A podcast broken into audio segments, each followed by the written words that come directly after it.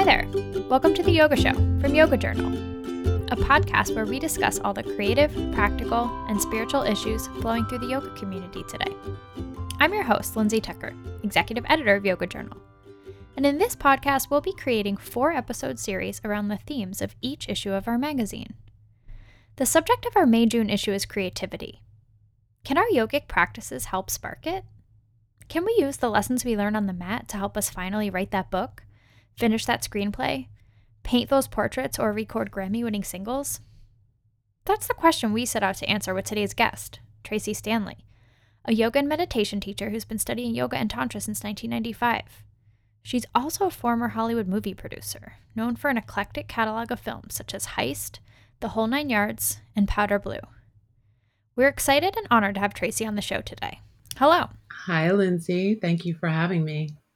Hi. Thank you so much for being on the show today. How are you? I am uh, hunkered down at my home and, you know, just really riding all of the waves of uh, what's happening in this global pandemic, just like everybody else, I'm sure. How yeah, are you? It's certainly certainly been a wild ride. As I mentioned earlier, we're here to talk about creativity today, and you've had quite an interesting career in the movie industry and in yoga. You started producing films around the same time that you found yoga. I'm curious what it was like to launch into a career in a fast paced and male dominated industry and start your journey towards self enlightenment at once? That's a really great question. So I started my journey um, with yoga, and shortly after that, um, I found myself working as an intern at a very new production company. And it was probably not the path that most people were taking because I happened to know the person who owned the company, and there were only three of us working in the company. So, um, total, three of you total. total. Right. So we started with three of us. Um, and he was a Lebanese American man. And I obviously am a Black woman. And it was interesting because what I noticed first was really that Hollywood was not really interested in accepting anybody who was kind of outside of the norm.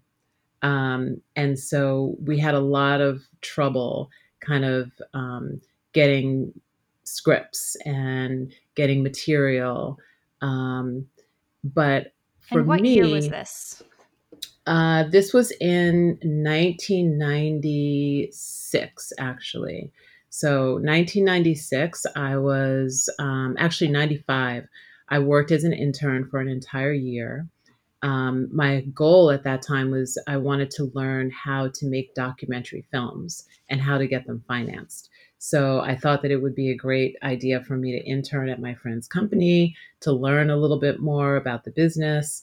And um, what I learned was that I actually really loved the creative part of reading a script and starting to visualize what it would be like to actually bring it to screen. So, reading has been something that has always been one of my first loves. Um, and to be able to sit down with writers and give them notes and with directors and hear about their vision, I was like, wow, I really want to, you know, get more into this.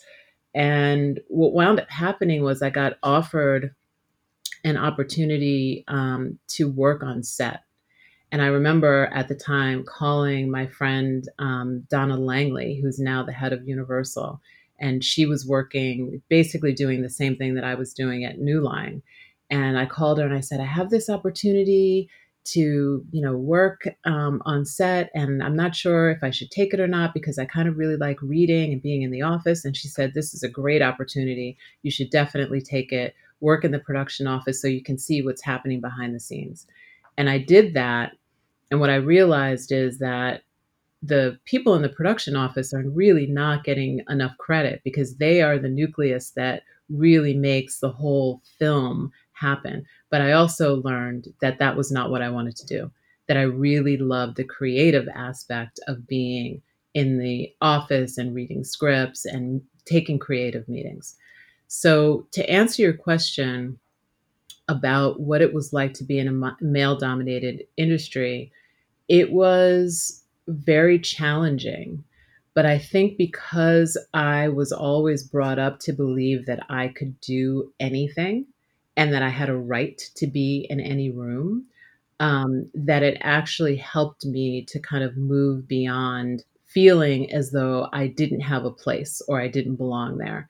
And at the same time, you know, as a Black American woman, um, you know, I was always raised that I had to do things almost 150 to 200% better than anybody else was going to do in order to get the same opportunities. So I was already lucky that I had the opportunity to be working as an intern. And I apparently had a good eye for finding material. And so what would happen is that we would find these this material. My boss wasn't really getting seen or noticed, but he had another uh, person in his community who was financing movies. So we would give them the scripts that we really liked, and they would get them made. And so after a while, there were like three or four different films that got made. Oh, interesting. And I was still working as an intern, but then I was asked to work for the brother of the guy that I was working for, who was married to Tia Carrere. And at the time, Tia Carrere had just had like Wayne's World come out, and they were looking for someone to specifically find projects for Tia and to develop projects for her.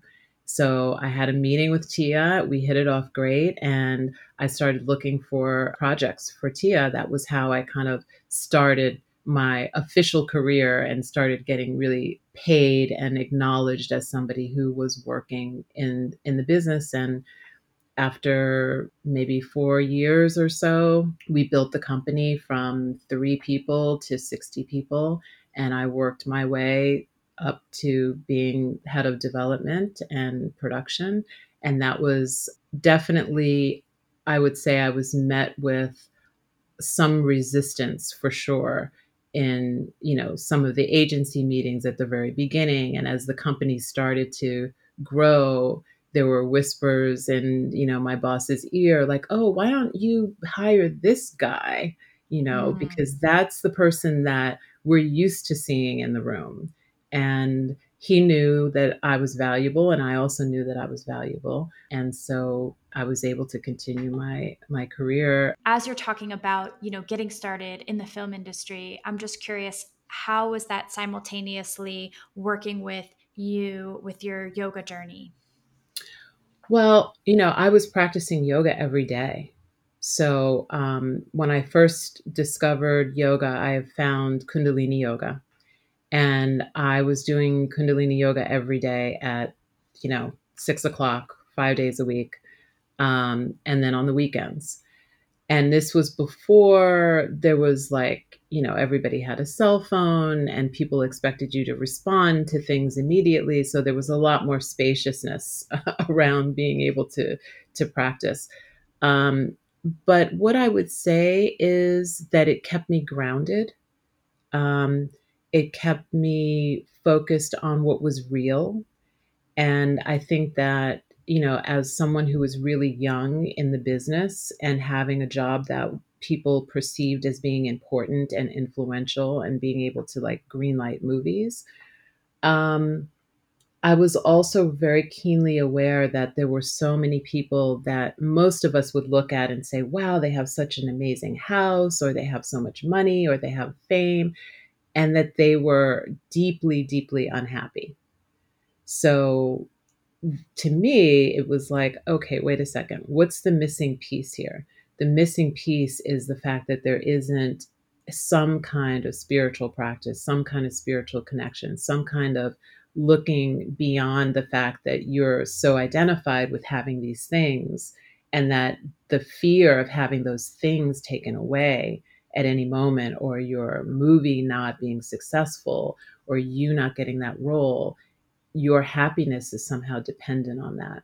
And that was when i i really saw that very clearly in a number of cases with some big movie stars who then were asking me like what is it that you do to stay so calm and to stay so positive and to stay so grounded and it was like well wait a second this person is making 20 million dollars a film and they're asking me what a, what it is that I'm doing to stay grounded. If this person is asking, then that means that the whole world needs this practice. Um, and so from there, I decided that I wanted to open a yoga studio. And I wanted to open the studio that was accessible to everybody. Um, and one of my other teachers at that time was Bryan Kest, who was running his yoga studio completely on donation. So I decided to open a donation studio basically underneath my apartment that I was living in in West Hollywood.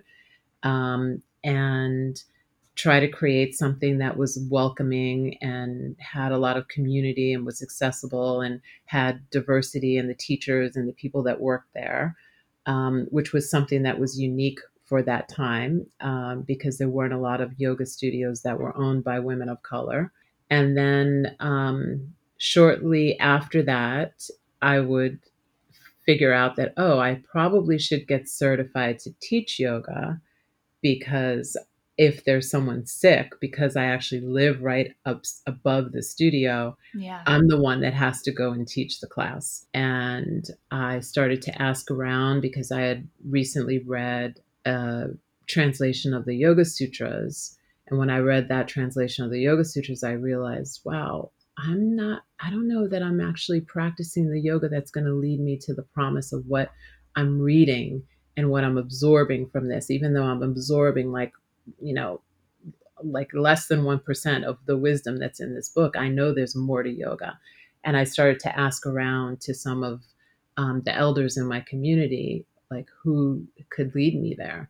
And i kept getting the same answer over and over was um, rod stryker. And that was a life-changing experience because those practices of tantra and and yoga and just looking at yoga from a completely different lens and understanding what it really had the power to do and how it had the power to transform was life changing and that started me on a path of I want to share yoga as much as I can.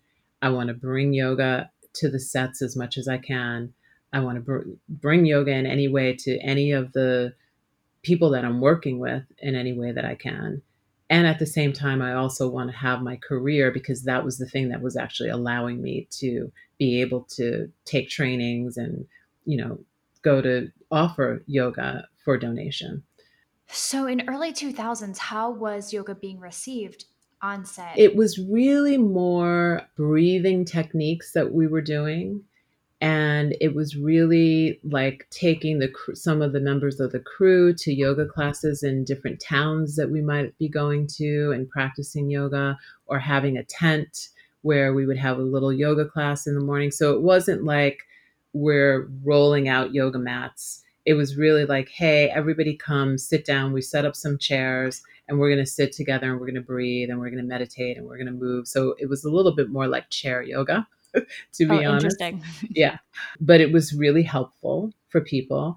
And the more that I was able to kind of sneak that in, um, and obviously the more I started to become a like full producer on on projects then i was able to bring in you know chiropractors and i would bring my energy healer to go to movie stars houses and give them sessions before you know we would work together. So yeah it, it was i was trying everything i could to infuse what i knew was working for me into my job and my you know connection with other people.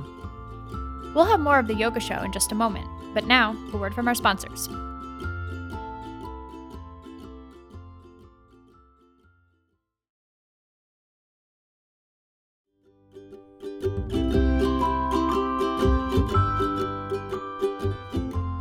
Okay, so over your 20 year career, you worked on some darker films like The Experiment and Battlefield Earth. So, how did you reconcile producing sometimes violent, fatalistic content with being a yogi?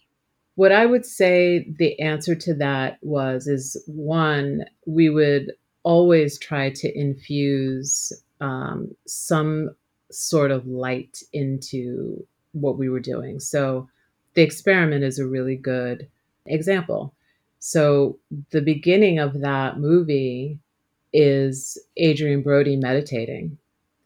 and the tattoos that he has on on his body are um, mala beads. And if you see him when he's in the prison, he's actually chanting with the mala that is tattooed on his body.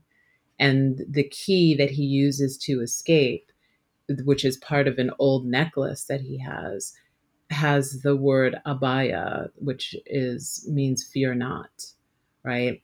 And then at Mm. the end, when he, you know the character is resolved, he goes to Varanasi. He goes to the holiest, oldest city in India. So we, you know, the the writer who wrote that, his name is Paul Scheuring.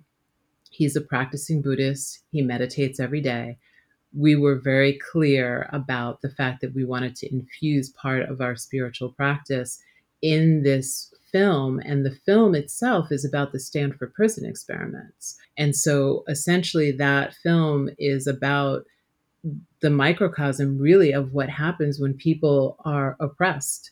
While it has violence in it, it has a bigger message. And did you find that you were always kind of trying to infuse these messages into your work, or was it more of a bonus when it happened? No, well, whenever I had whenever I had the ability to do it, I was always doing it. Um, so I would say that you know not every film was an action movie, Mhm. but most of the time I was trying to either infuse my spirituality or I was trying to convince directors to what we called at that time colorblind casting, which was about just because of a part is written for a white actor doesn't mean it has to be a white actor. Why don't we think about casting a black actor or why don't we think about casting a woman? So I was trying to bring a lot of awareness to everything that I was doing in many different ways, not just my spirituality, but how we were casting and how roles were being written and how people were being portrayed for the most part. And even though it seems like Hollywood has is having a small moment of self-awareness right now with Time's Up movement and Me Too and other things, it seems like there's still a long way to go. Oh, of course, yeah. I mean, you can't make any changes until there are people in the room that are being represented in the film and have a voice to be able to add to the equation. So it was just so happened that I had a voice to add and I was not going to be quiet. So I always made my opinion heard. And many times there were mm, lots of things that were shifted and changed because of it. I'm interested in given the unique position that you had in the room, what made you ultimately decide to transition out of that career? Um, well, what I would say is I wanted to have more control over the things that I worked on. And I feel like at the time when I decided to leave and go on my own, the films that I was pitching were before their time. And that's not to say that from an, an egotistical place at all. Um, but, you know, so in 2011, I was pitching, you know, a TV show about a medical intuit. And, you know, Mm. we were talking about doing reality television around the idea of people going to different spiritual leaders and sp- doing different spiritual practices and coming together to see how they all relate to one another. So there were lots of different things that, um, you know, there wasn't that one person in the room that got it. And at some point, I started to see a change also in the way films were being made and projects were being made, which meant that there needed to be a lot more people involved, a lot more entities involved in order to finance a film. Um, and what that meant to me was that there was a lot less control over content, a lot less control over the end product. And Right, I felt like I had a mission and I needed to align myself with people who were all together. And that's very hard to do when you have six or seven different entities trying to create a project. Everybody wants to have a voice. And something that you and I have talked a little bit about is the idea of dimming your light for other people to have their light Mhm. shine. hmm Can you talk a little bit about that and, and what that realization was for you and how it how it's affected you and sort of played out? Wow, well, that is a we could talk for hours about that. But but what I would say is that at some point in my yoga journey, um, I did the process of the four desires with Rod Stryker. And it helped to illuminate this limiting belief that I had about the fact that it was actually safer for me to stay small and to dim my light because it was safer for me not to be big and not to share. Where do you think that idea came from that it was safer to be small? Because I do think that a lot of us, especially women, feel that way. Well, I can tell you for sure that it comes from childhood. hmm Um, that was the message that I got when I was younger was, you know, it's better for you to be quiet, for you to not be seen and not be, you know, not express your opinion too much in the house. My parents were very strict. So it, it makes sense, right? That Yes. if you are small, it's going to be a lot safer for you to get along and to do what needs to be done rather than be big. And so I believe that the first time that I got not well, the first time that I that is a good time for a good thing for me to mention is that when I was in high school, so I skipped a grade. I went to kindergarten early and then I skipped kindergarten and went directly to second grade. Okay. So, and that's only because I could read, right? But when I got to seventh grade, I was much younger than all the other kids and not as mature. And the school had basically chosen all of the people that they thought were, you know, the quote unquote best artists, right? What whatever that means. The people who could draw. And I was chosen as one of those people and we went to college on the weekend for a college course, to a drawing Oh, course, and it was a live drawing co- course. And so there were five of us and we carpooled with our parents and we you know did the live drawing and on the second t- weekend my dad look finally looked at the live drawing which was a drawing of a nude man. Oh, and he was like you are not this you're not going back. That's it. You're done. So on the one hand at that time i did not realize that that was the reason why right? Later in life, oh, I realized that, oh, he was probably horrified at the fact that this, you know, child of his who has been sheltered and not allowed out to yeah. go anywhere is is drawing a naked man, right? Um, and so however I fuse that moment of what happened and the story that I created around it, it was really about me not being safe to show the world what I could do. The drawing itself was actually really good, but the But you felt like you'd done something wrong? I did something wrong. Something was Okay. wrong, and I needed to hide. I needed to hide, Yeah. right? I needed to hide hmm all of the gifts, but I had the gifts, and so uh, you know, from this belief system, I actually really thrived in a career where I could take all of my gifts and my creativity and I could channel it into someone else's project, into someone else's dream. Ah, That uh-huh. thought kind of, you know, rippled through not only my work, but it rippled through into relationship right? It's not like that thought just decides to stop when you start no. looking for a, a mate. it's Right. basically like, oh, I'm going to look for a mate, and maybe this person, I can make them feel better about themselves by shining their light, and I'll dim my light so they feel better about themselves. When did you find that you were able to wake up and, and how did that happen? Well, once I realized that I had the construct, uh, uh, or what we would call um, in the work of the Four Desires of Vikalpa, around it being safe for me to be small, then I started to see it everywhere I went. I was like, oh. look at how I created this little thing over here so that I could be small. And I created this mm. over here. And oh, and this over here. And now I have to start to be brave enough to start to unwind all of them. Let's take a quick break for these messages.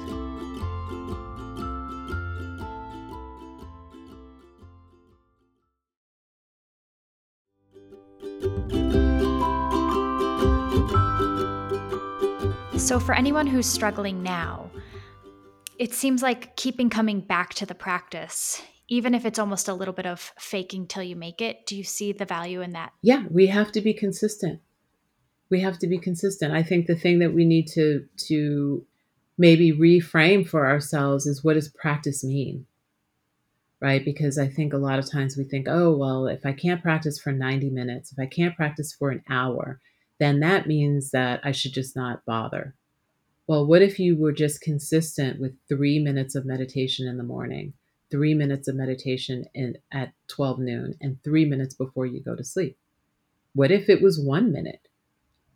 As long as you're consistent, as long as you are, you know, entering into your practice with some sort of reverence and devotion and love, not only for yourself first, but for something maybe greater than yourself for your mm-hmm. family, um, that's enough. So the answer, t- as far as I'm concerned, is yes. Is keep practicing and and let go of this idea that you have to be doing a practice that looks a certain way and that is for a certain amount of time. And speaking of practices, just to circle it back to creativity, are there any specific yoga practices that you would recommend for listeners to employ to help them get in the right headspace for creating? Yeah, I mean, I think that there are a few things to do. I think one would be really dropping into a self inquiry practice and asking yourself, what does it mean to you to create? So, if you look at the etymology of the word create, it means to form out of nothing. Mm-hmm. And it relates to this idea that there's something divine or supernatural happening because you're forming something out of nothing that doesn't rely on there being any material or any other elements present. So I would ask myself, what does creativity or what does it mean to create? And who is the one that is doing the creating? You know, asking those questions of yourself. And then also how are you creating? Like what are your what are your tools that you're going to use? What do you feel most comfortable with as your creative tools? And start to gather those creative tools and then asking yourself the question when should I create? So for me personally, I know that I have a specific period of time during the day where I have my creative flow. My creative flow starts at least two hours before the sun rises and it ends right about 11.30 or 12 o'clock so when i schedule my day i don't schedule my day for anything to happen before 11.30 or so. Because i know that if i'm working on a creative project that that's my creativity zone that's my creative cave. And i don't want anything to disrupt that cave. So knowing when your creative flow time is is really important. I guess I'm looking for a little bit specifically how do we incorporate the our practices and and marry them with our creative goals? Well, self-inquiry is a practice.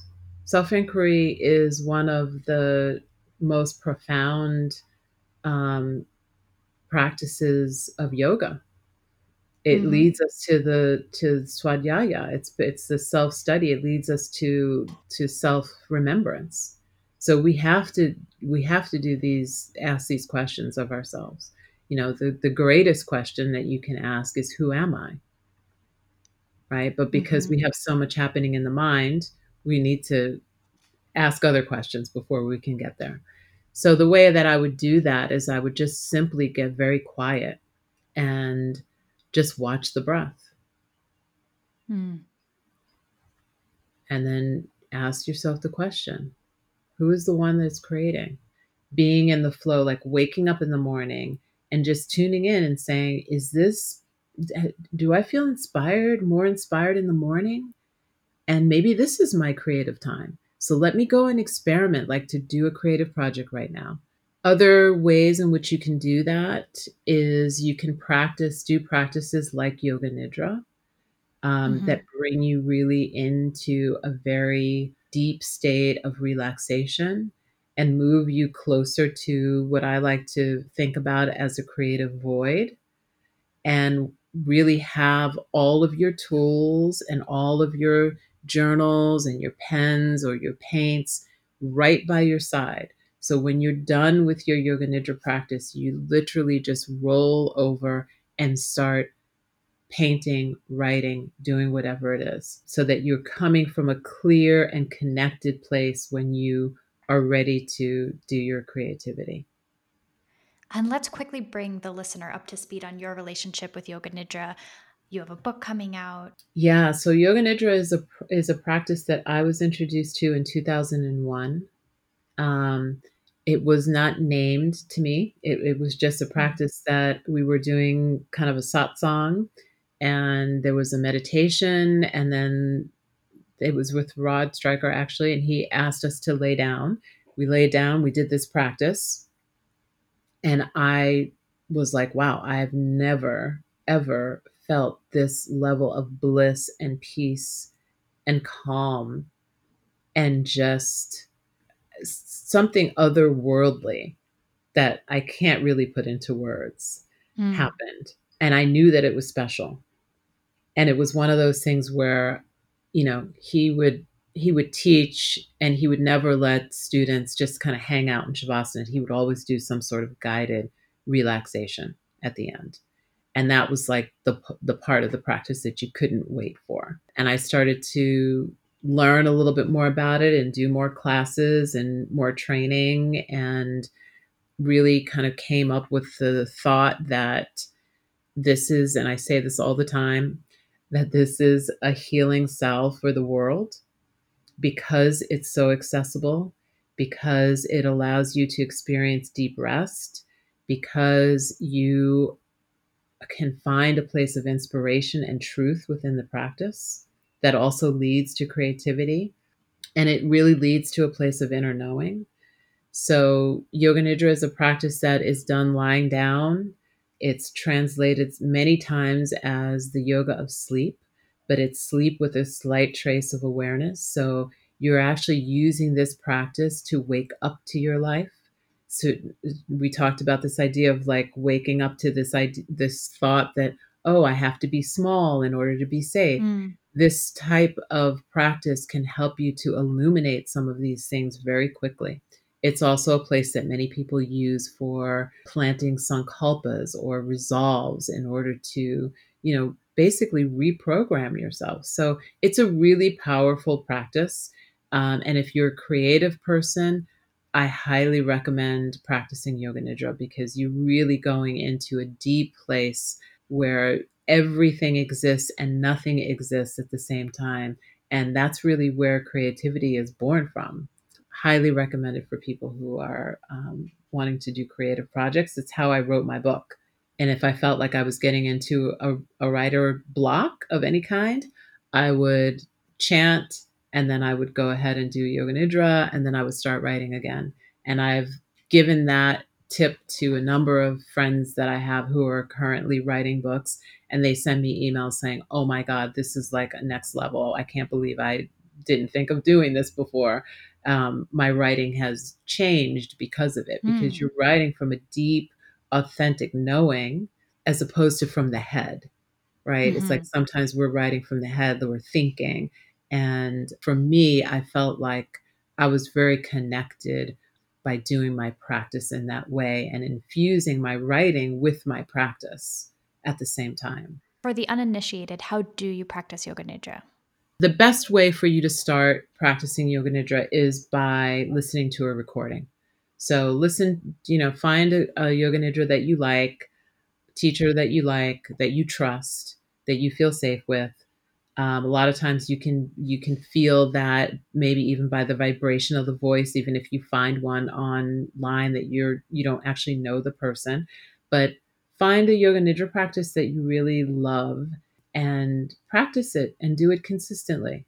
It's a um, the best way to start with it is to be guided. Do self inquiry right after. You know, spend three or four minutes um, doing some free writing writing as fast as you can without worrying about grammar or spelling or you know sentence structure just mm-hmm. write um, because a lot of times we get inspirations in our practice and we forget them right because we get up and then we get on the phone or we get on the computer and we forget all the wisdom that gets downloaded so this is a really beautiful way for us not only to ground but to process feelings, process emotions, and to really hold on to the nuggets of wisdom that we're gifted with in the in the deep practices. What we're really teaching is deep relaxation, and yoga nidra itself is a state of consciousness. And so we're moving towards this state of consciousness that moves us towards that place of the void. And at the same time, um, Yoga Nidra is also a goddess. So we can think about the idea of that when we lay down to do this beautiful practice, we're going to meet and be held by this goddess who is super nurturing and supportive and beautiful and has only our best intentions and at her own heart. She wants us to sleep deeply so that we can thrive. I think we could all use a little extra nurturing right now. Um, you and I are meeting virtually at a time when the world is in crisis. And I think a lot of people feel overwhelmed and anxious. And I think a lot of people right now are feeling this pressure to be creative or be productive in a time where it appears like we have time off, but we know that's not really the case. Um, so, what you, would you say to someone who's just feeling the pressure to be creative right now? Well, what I would say is that it's very difficult to be creative or productive if you're not rested. Mm-hmm. So, a lot of times we try to skip the step of resting, right? Mm. We were like, oh, I don't have time to rest. I have to get this thing done. I want to like pump out my new online course, or I want to pump out my new whatever it is. So, giving yourself permission to rest, give yourself permission to practice yoga nidra, which brings about a rested quality, right? Or literally just taking a nap. Mm-hmm. So those are the things that I think what does productivity mean? Right? It's like, what does it really mean? We can all mm-hmm. be productive, but what is the end result of that? If you're not rested, if you're not clear, if you're not inspired, whatever you produce is not going to be of good quality. Absolutely. So, why not focus on the things that are going to allow you to be rested, to be inspired, like taking walks in nature, if you can, watching an inspiring film, if you can, you know, talking to an inspiring friend, listening to, you know, a podcast that's inspiring, reading something that's inspiring, resting, sleeping, practicing yoga nidra, meditating, getting into your body, dancing, right? Yeah. Those are all the things that allow you to have what you need to to create something beautiful, meaningful and authentic to yourself. So producing just for the sake of producing is a waste of shakti. It's a waste of energy. If you're if you're going through these self-inquiry questions, why are you creating is a good question because if it's, oh, I'm only creating because I see my friend over on Instagram putting out her thing and I feel like, oh, I'm missing out or I'm I'm behind the times if I don't like get it done, that's not a good reason. A good mm-hmm. reason to create is because I'm inspired. And would you be willing to send us off with a mantra or an affirmation that we can take out into our day, week, months, mm. as we mm. continue to navigate this life. yeah. I would say that one that I would give right now is that I am a creative being and it is my birthright to express my creativity and all its uniqueness without fear. Well, Tracee, thank you so much for being on the show today. It's been such a pleasure to meet you. And like I said, I hope we can meet um, out there in the real world soon. Thank you so much, Lindsay. It's been a pleasure. I'm glad I got to see your beautiful face on Zoom here. And I look forward to giving you a real life uh, greeting and hopefully hug uh, very soon. Thank you. Thanks for listening, and thanks again to Tracee for taking the time to sit down with us today. For more from her, check out traceeyoga.com. That's T R A C E E yoga.com. Continue the conversation at Yoga Show Podcast on Instagram and Twitter. Leave a rate and review wherever you get your podcasts. And you can follow me on Instagram at lindz.tucker, that's Lindz with a D, for behind the scenes looks at what's happening at Yoga Journal and beyond. If you're interested in studying with Tracee, we have some good news. Tracee will be leading an online meditation teacher training with Yoga Journal next month. The course will explore tantric tools and techniques to empower your life and practice and teach you how to help your own students find clarity and ease during these difficult times. The four week training begins June 3rd and is limited to 125 students, so don't wait. Learn more at yogajournal.com slash meditation training. The Yoga Show is produced by me, Lindsay Tucker, and Aviv Rubenstein. Find him on Twitter and Instagram at Rambo Calrissian. Theme music by Katie Canavan. Get more from her on Instagram at Accordion to Katie. So tune in next time for more from The Yoga Show. Until then, this is Lindsay Tucker. We'll see you on the mat.